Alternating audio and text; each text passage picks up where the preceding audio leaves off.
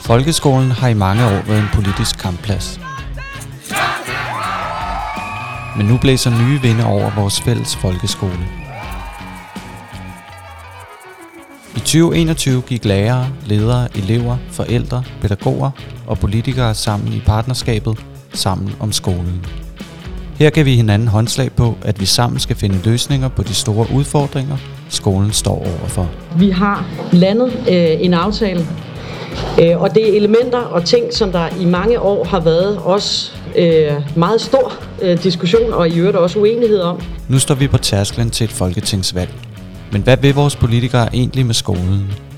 Det spørger Danmarks Lærerforenings formand, Gordon Ørskov Madsen, partiernes skoleordfører om i vores podcastserie Skole laver vi sammen. Hvad tænker du, at vi skal gøre for at gøre det mere attraktivt at blive både lærer i folkeskolen, men sandelig og selvfølgelig også elev i folkeskolen? I dag har vi inviteret Radikale Venstres undervisningsordfører Lotte Rod i studiet.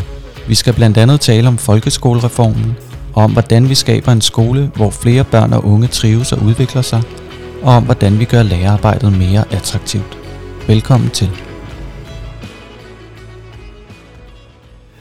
Velkommen til, Lotte Rod fra De Radikale Venstre. Jeg er glad for, at du kunne komme her og besøge mig i, i podcaststudiet. Tak fordi jeg måtte komme. Lotte, du kom øh, for nylig med en, øh, en undskyldning for, øh, for folkeskolereformen. Øh, og det selvom du jo øh, sammen med dit parti var med til at indføre den i, i to tusind og fjorten. Øhm, hvordan kan det være, at du gjorde det, øh, eller hvordan kan det være, at du valgte at gøre det på, på, på det her tidspunkt? Jeg vil gerne sige undskyld for reformen, fordi vi sad jo i Radikale Venstre i regeringen, dengang man lavede reformen. Og det vil sige, at vi kunne jo også have stoppet den, og det gjorde vi ikke. Og det er jeg virkelig ked af i dag, både for alle de elever, som nu har gået i skole i så mange år under en reform, men jo også for de lærere, som har haft ringe vilkår for at lave god undervisning, og jo måske især for de lærere, som faktisk var glade for at være lærer, men er stoppet i skolen, fordi de ikke synes, de kunne lave den undervisning, de gerne ville. Så øh, derfor vil jeg gerne sige undskyld for reformen. Jeg tror efterhånden, at de, de fleste jo har øh, nået frem til sådan en, en erkendelse om, eller en, en opfattelse af, at, at den reform havde nogle mindre heldige konsekvenser for den danske folkeskole. Øh, eleverne er ikke blevet dygtigere. Måske tværtimod oven i købet. Og øh, samtidig har vi rigtig mange lærere, som har, har forladt folkeskolen som konsekvens af reformen. Øhm, I dag øh, har vi store rekruter- rekrutteringsproblemer rundt omkring i landet. Øh, hvad tænker du, at vi skal gøre for at gøre det mere attraktivt at blive både lærer i folkeskolen, men sandelig og selvfølgelig også elev i folkeskolen? Da vi var sammen her i fredags, der holdt øh, skoleelevernes formand Marie en tale om, at det skal være sjovt at gå i skole. Og jeg tror også på, at det skal være sjovt at være lærer.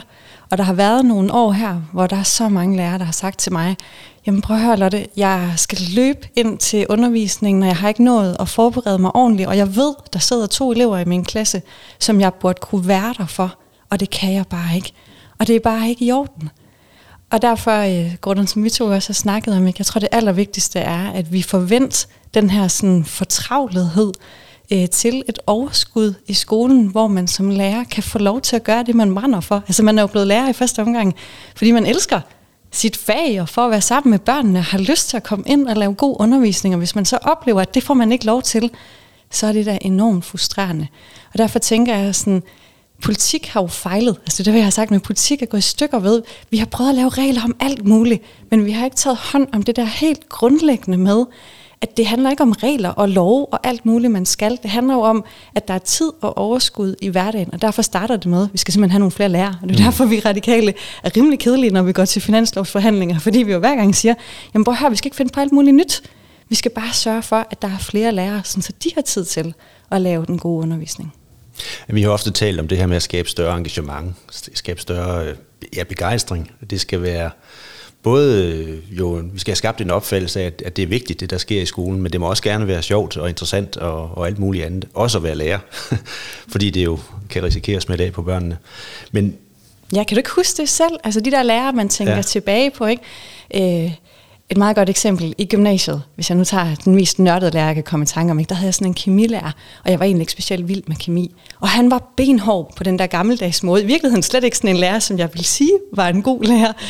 Men han var jo simpelthen bare så hård i sin begejstring for sit fag, at vi jo bare alle sammen blev fuldstændig smittet af, at kemi pludselig blev helt vildt vigtigt. Og jeg tror, hvis ikke man som lærer får det rum til selv at brænde for sit fag, altså hvordan i alverden skulle vi så forestille os, at eleverne skulle komme til at brænde for fagene? Der er jo mange gode grunde til, at vi har, vi har skabt og etableret det, der hedder Sammen om Skolen. Vores øh, samarbejde, hvor vi sidder alle parterne, og øh, alle jer, der er ordfører fra, fra partierne og som ministeren. Øhm, det er, øh, synes jeg, den rigtige vej at gå, øh, fordi vi netop skal have et fælles fokus på både de problemer, der er i skolen, som vi skal finde, finde løsninger på. Vi skal have skabt større øh, overskud, øh, trivsel, øh, engagement i skolen. Øh, Så, så hvad, hvad tænker du om, om, om Sammen om Skolen, øh, og hvad tænker du om Sammen om Skolen, når vi kigger frem og kigger på den anden side af et valg? Jeg kan rigtig godt lide Sammen om Skolen, altså jeg synes, det er noget af det bedste, der er sket for skolepolitikken, og jo også i virkeligheden et opgør med den måde, man lavede folkeskolereformen, ikke? Mm. Og insisterer på, at vi skal gøre det sammen, vi skal snakke med hinanden om løsningerne, vi skal også gøre det i et tillidsfuldt forhold til hinanden. Men hvis jeg skal sige noget, så har jeg jo også godt tænkt over, at jeg stadig synes, Sammen om Skolen er jo meget sådan et politisk projekt. Altså det er rigtig godt for politikere og for samarbejdet øh, sådan omkring forhandlingsbordet. Men det jeg stadig savner, det er jo sådan den pædagogiske samtale i hele vores samfund. Og det er også derfor, at Marianne Hjelvede og jeg, vi har taget initiativ til at lave udkastet til den grønne betænkning og starte en række samtaler om hvad der egentlig er formålet og retningen og meningen med skolen, fordi det er jo ikke nok, at det er også i Sammen om Skolen. Altså nogle gange kan det godt måske blive, altså det må ikke blive en lille lukket klub. Altså det skal jo være en pædagogisk samtale, som, som er på enhver skole og i virkeligheden i hele samfundet. Jeg, jeg er meget optaget af, at, at øh, jamen dels at vi, jeg, jeg er også meget begejstret over, at vi har fået skabt Sammen om Skolen, fordi jeg synes, det er en rigtig vej at gå. Øh, Men, men også optaget af, at hvis ikke vi kan evne at skabe forandring ude på den enkelte skole, ude hos den enkelte elever, ude i klasserne, ude hos lærerne, så har vi ikke lykkes med vores opgave. Og det er vel egentlig også det, I gerne vil med den, den grønne betænkning. Øh, ja, det er i virkeligheden at vende det hele rundt, altså at gøre op med det her med, hvor er det egentlig forandringen i skolen kommer fra, hvor det udviklingen kommer fra. Det er jo ikke fra politikere, der laver en lov eller en regel. Det kan man godt forsøge på at gøre, og nogle gange skal man jo også lave nogle love, men den der helt grundlæggende forandring, den sker jo i den pædagogiske samtale, lærerne har med hinanden på den enkelte skole. Og det er derfor, jeg er så optaget af, at vi skal væk fra os kun at snakke om, hvad er det, vi sætter fri fra. Altså lige nu er der rigtig meget politik, der handler om, at vi skal fjerne nogle regler, og der er bestemt også nogle ting, jeg gerne vil fjerne. Jeg synes, det giver god mening at give frihed til kortere skoledag og komme af med målstyringen i de fælles mål. Men hvis vi for alvor skal rykke ved noget, så skal vi jo have den pædagogiske samtale på den enkelte skole, hvor lærerne kan være engageret i, jamen, hvad betyder det her hos os? Altså, hvordan ser en formålsstyret undervisning ud ved os? Hvordan skaber vi en skole, som er for alle? Og den må jo gerne være forskellig. Altså, og der, der ligger der jo også et opgør med reformen, ikke? Altså noget af det, jeg er virkelig ked af ved reformen, er jo, at den blev så snæver og så ensrettet. Og i virkeligheden har man brug for det modsatte. Nemlig, at man ved at have ejerskabet på den enkelte skole. Og jo igen også have det rum til den pædagogiske samtale. Altså der er jo også en grund til, at den har svære vilkår. Det er jo fordi, der er blevet truffet så mange beslutninger ovenfra, og man som lærer jo nok mange steder har haft en oplevelse af, det kan være lidt lige meget, hvad jeg mener, for der er bare nogle andre, der har bestemt det hele. Altså hvis det skal give mening igen, så skal man jo have plads til at udfolde den faglige dømmekraft til at gøre det på den måde, der giver mening der, hvor man er. Altså lærerne har i hvert fald igennem nogle år haft sådan en, en oplevelse af, at, styre, at, at skolen bliver styret udefra. Mm. Og det vi gerne vil hen til, for det der arbejder vi nemlig også rigtig meget med, det er jo, at det er den pædagogiske samtale og den pædagogiske sige, prioriteringer af, hvad der er vigtigst på skolen. Hvad er det, vi gerne vil udvikle hos os, der skal være udgangspunktet for, hvordan man bruger sine ressourcer, og, og, og hvordan man udvikler skolen i det hele taget. Hvordan lyder det i dine ører? Jamen det tror jeg giver så god mening. Altså tror jeg, det er jo sådan helt grundlæggende, jeg kender det også fra mig selv, det man selv har ejerskab til, det man selv har indflydelse på, jamen, det bliver jo altid meget bedre, end hvis der kommer nogen andre og siger, nu skal du gøre det på den her måde. Altså der er da ikke noget kedeligere, end når der er sådan nogle politikere ovenfra, som har sagt, nu skal I lave det her koncept. Frihed er sådan et, et, et buzzword lige nu. Alle taler om det, men, men nogle gange så kniver det også lidt med at, at få defineret, hvad den der frihed egentlig skal være for noget, og hvad skal den bruges til. Øh, og det er jo lidt det, vi er inde og, og tale om, når vi, når vi snakker om, at den pædagogiske debat eller øh, den pædagogiske samtale på skolen skal være udgangspunktet for, for skolens prioriteringer og den måde, man udvikler skolen på. Men, men, øh, men jeg ved jo også, at, at den der frihed til skolerne, som man prøver af i Esbjerg og, og Holbæk som, som forsøgskommuner, jo også øh, indeholder, øh, at man jo giver større ansvar til skolerne. Øh, også et større ansvar til fagprofessionelle, altså lærere, øh, skoleledere, pædagoger osv. Øh, også forældrene. Hvordan, hvordan ser du på det? Jamen det synes jeg er vigtigt.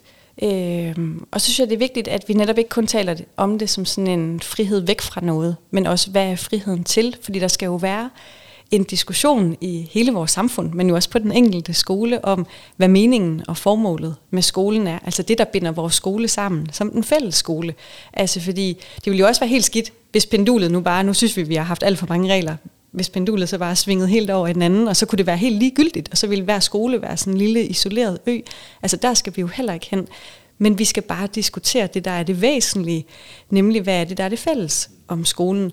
Og det har været meget sjovt for mig at se i de her mange samtaler, som Marianne og jeg har taget initiativ til, at det har faktisk vist sig, selvom vi har gjort os umage med at prøve at invitere nogen, som vi tænkte var uenige med os, og i hvert fald mente noget forskelligt, og kom fra mange forskellige steder, så har det faktisk været et ret tydeligt billede af, hvad vi er fælles om i Danmark. Vi har formuleret det som, som fire temaer, der går igen i det her udkast til det nye værdigrundlag, som vi kalder den grønne betænkning. Det ene, det er, hvordan ser sådan en skole ud, som er ledet efter formål? Det andet, det er, hvordan skaber vi en skole, som er for alle? Det tredje, det er, hvordan sikrer vi en, eller hvordan laver vi en skole, hvor skoledagen er meningsfuld og sammenhængende? Og det fjerde, det er, hvordan giver vi ligesom plads til, at lærerne kan udfolde deres faglige dømmekraft?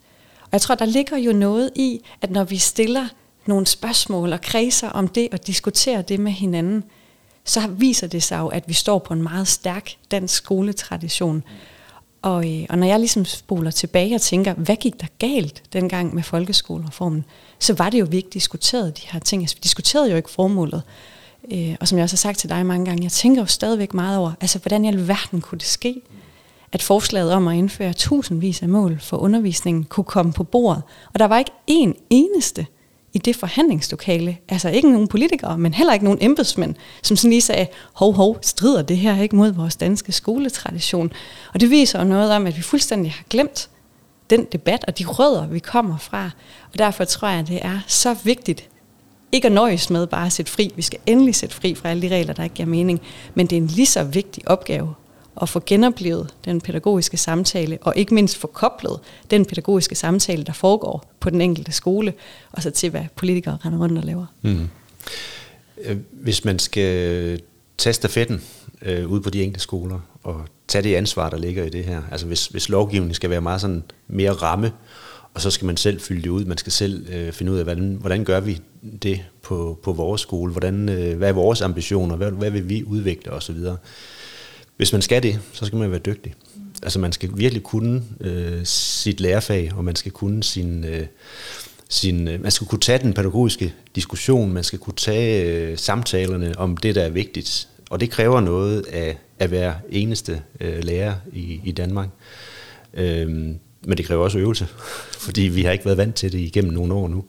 Men, men Og der er jeg, jeg, jeg er simpelthen bekymret over, at, at uddannelsesniveauet, altså for eksempel fordi vi har øh, atten til nitten procent, der ingen læreruddannelse har, for eksempel.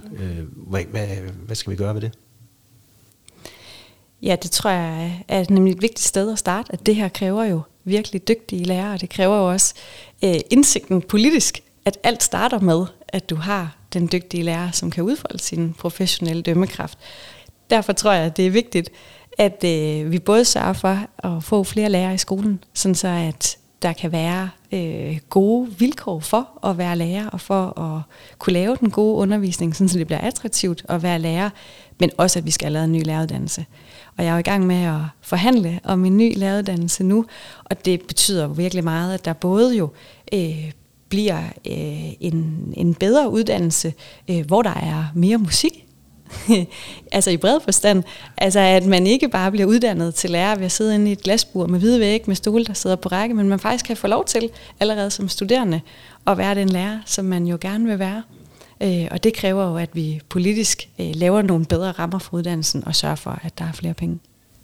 S F opsagde øh, folkeskoleforliget for, for nylig. Øh, og øh, en af deres argumenter, eller et af deres argumenter for, for at opsige det, har været, at det går for langsomt med forandringerne. Sådan som jeg har hørt det i hvert fald.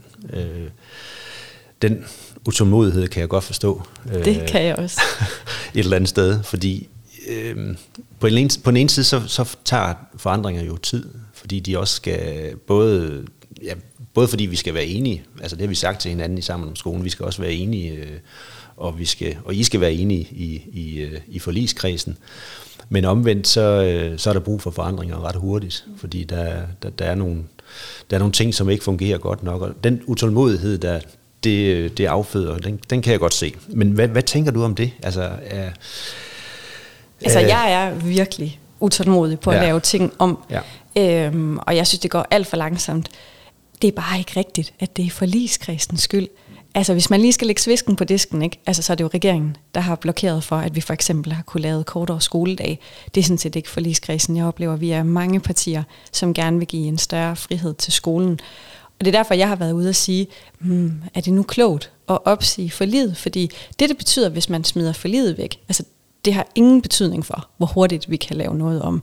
Altså, vi kommer til at lave kortere skoledag. Det er jeg helt overbevist om, og det har intet at gøre med, om der er forlig eller ej. Til gengæld, hvis man opsiger forliget, så ville det jo betyde, at der ikke var en fælles, øh, et fælles samarbejde hen over midten mellem både røde og blå partier om skolen. Og det vil sige, alt efter hvem der vandt næste valg, så ville man jo kunne risikere, hvis nu de blå valg øh, ville vinde, jamen så kunne de jo så indføre flere test, eller flere kanoner, eller hvad de blå gerne ville. Og hvis det så er øh, nogle af os andre, der vinder valget, jamen så ville vi jo så kunne øh, afskaffe øh, test og eksamener og alt det der, ikke? Og så ville vi kunne få en situation ude i skolen, hvor hver fjerde år, hver gang der kom en ny regering, øh, så kunne hele skolepolitikken blive lavet om.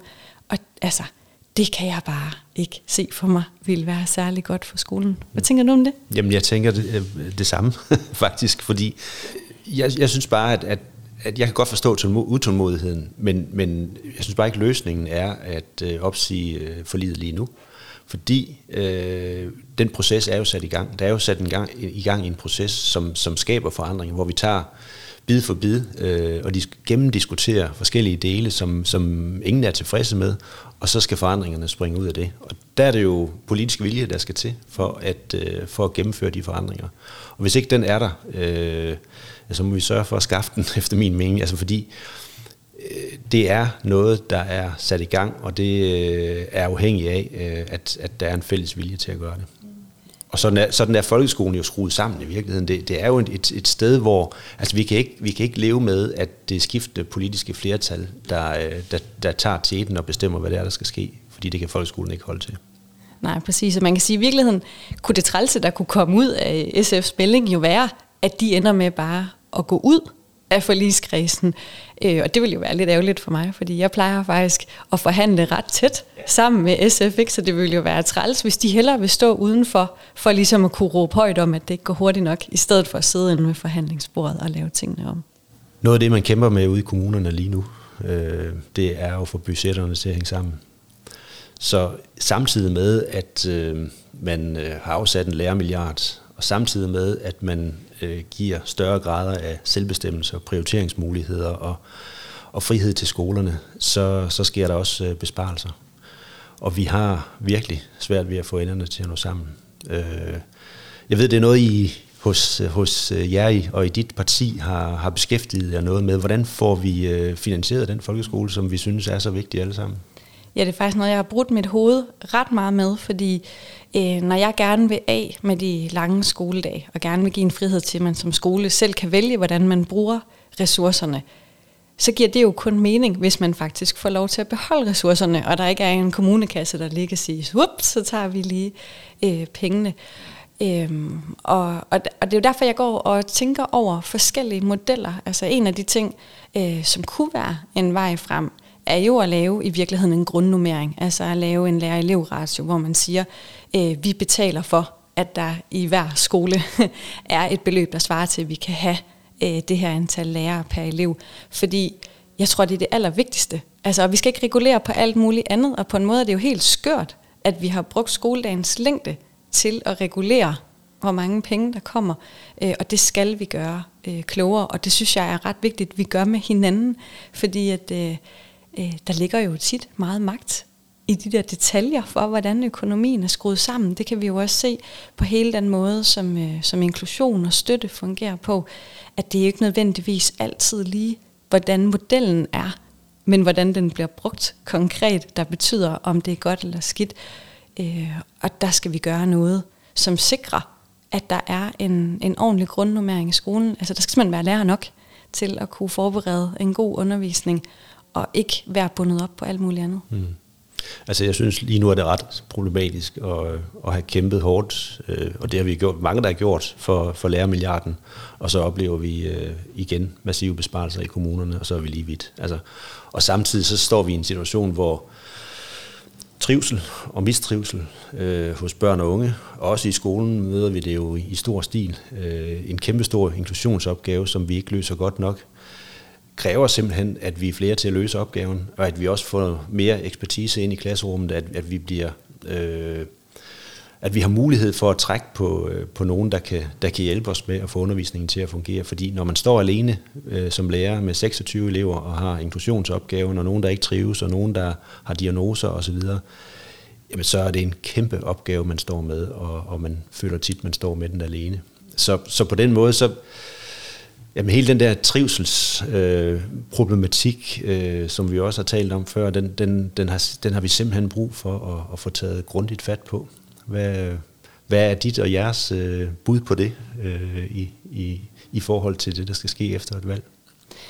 Jeg tror helt grundlæggende på, at det allervigtigste for børn er, som Marianne ville sige, det ikke, at de kan se sig selv i lærerens øjne. Altså, at de har en stærk tilknytning til den voksne, at der er en voksen, som man kan mærke, han eller hun vil mig og tror på mig og hjælper mig. Øh, for der er jo ikke noget værre, end hvis man øh, forestiller sig, at man står op hver evig eneste morgen og går i skole og har ondt i maven og ikke kan lide at være i skole og bare føler, at man slet ikke hører til i fællesskabet, og at man i øvrigt heller ikke kan finde ud af det, og man ikke er venner med nogen, hvis der så ikke er en lærer der, som kan være der for en, fordi man kommer løbende ind i klassen og øh, skal lave noget undervisning, som man måske ikke har haft ordentlig tid til at forberede, og så skal løbe videre. Altså, det er da utilfredsstillende og faktisk ikke i orden for nogen.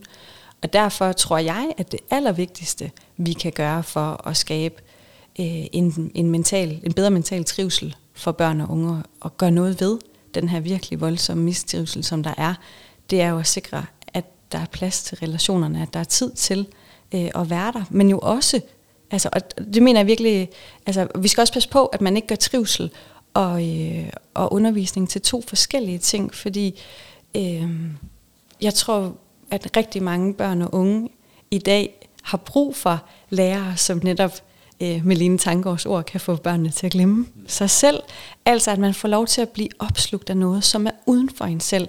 Altså, fordi man læser et eller andet, eller man laver teater, eller man bygger noget, eller man får fortalt en eller anden historie, man bliver fuldstændig opslugt af.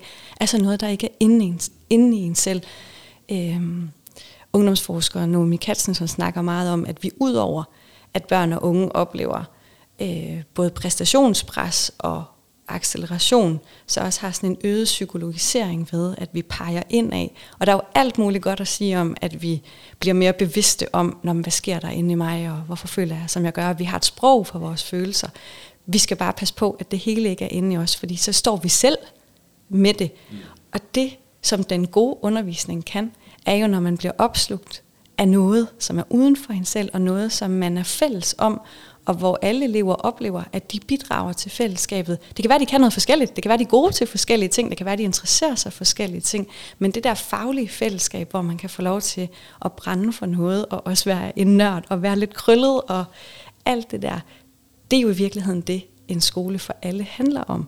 Og det starter bare ved, at du både har nogle lærere, der har tid til at forberede de gode forløb, men som jo også bare er sindssygt dygtige i deres faglige dømmekraft, for der skal jo træffes en milliard beslutninger, øh, når børn skal arbejde sammen på den der måde. Øh, og et mod til, at undervisningen må køre sporet. Altså måske er det i virkeligheden noget af det, som jeg er allermest imod reformen. Den der ensporethed, som målene trak ned over undervisningen med, at nu ved man på forhånd, hvor alt skal ende hen. Jamen det er jo simpelthen så kedeligt.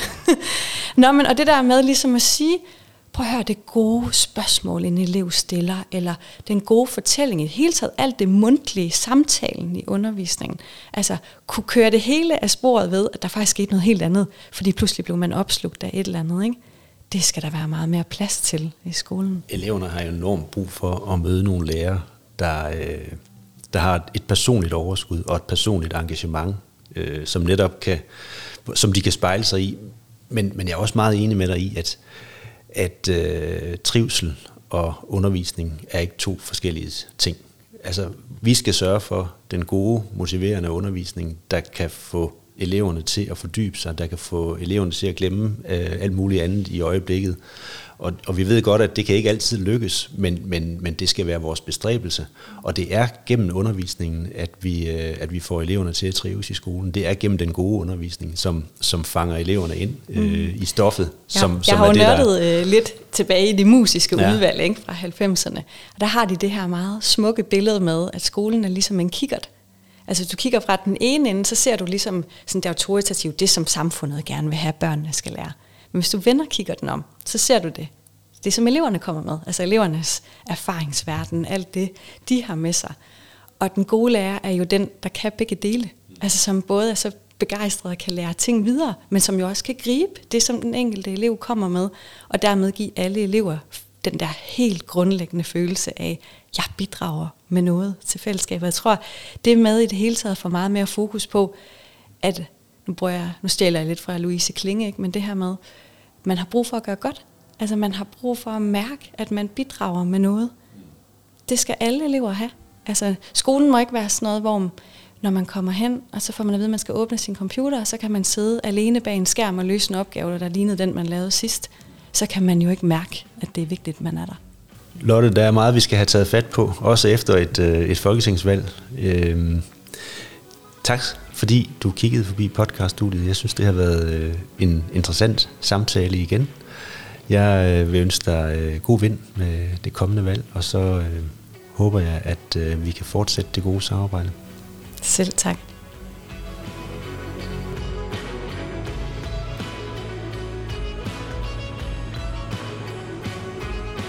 Du har lyttet til Danmarks Lærerforenings podcast Skole laver vi sammen.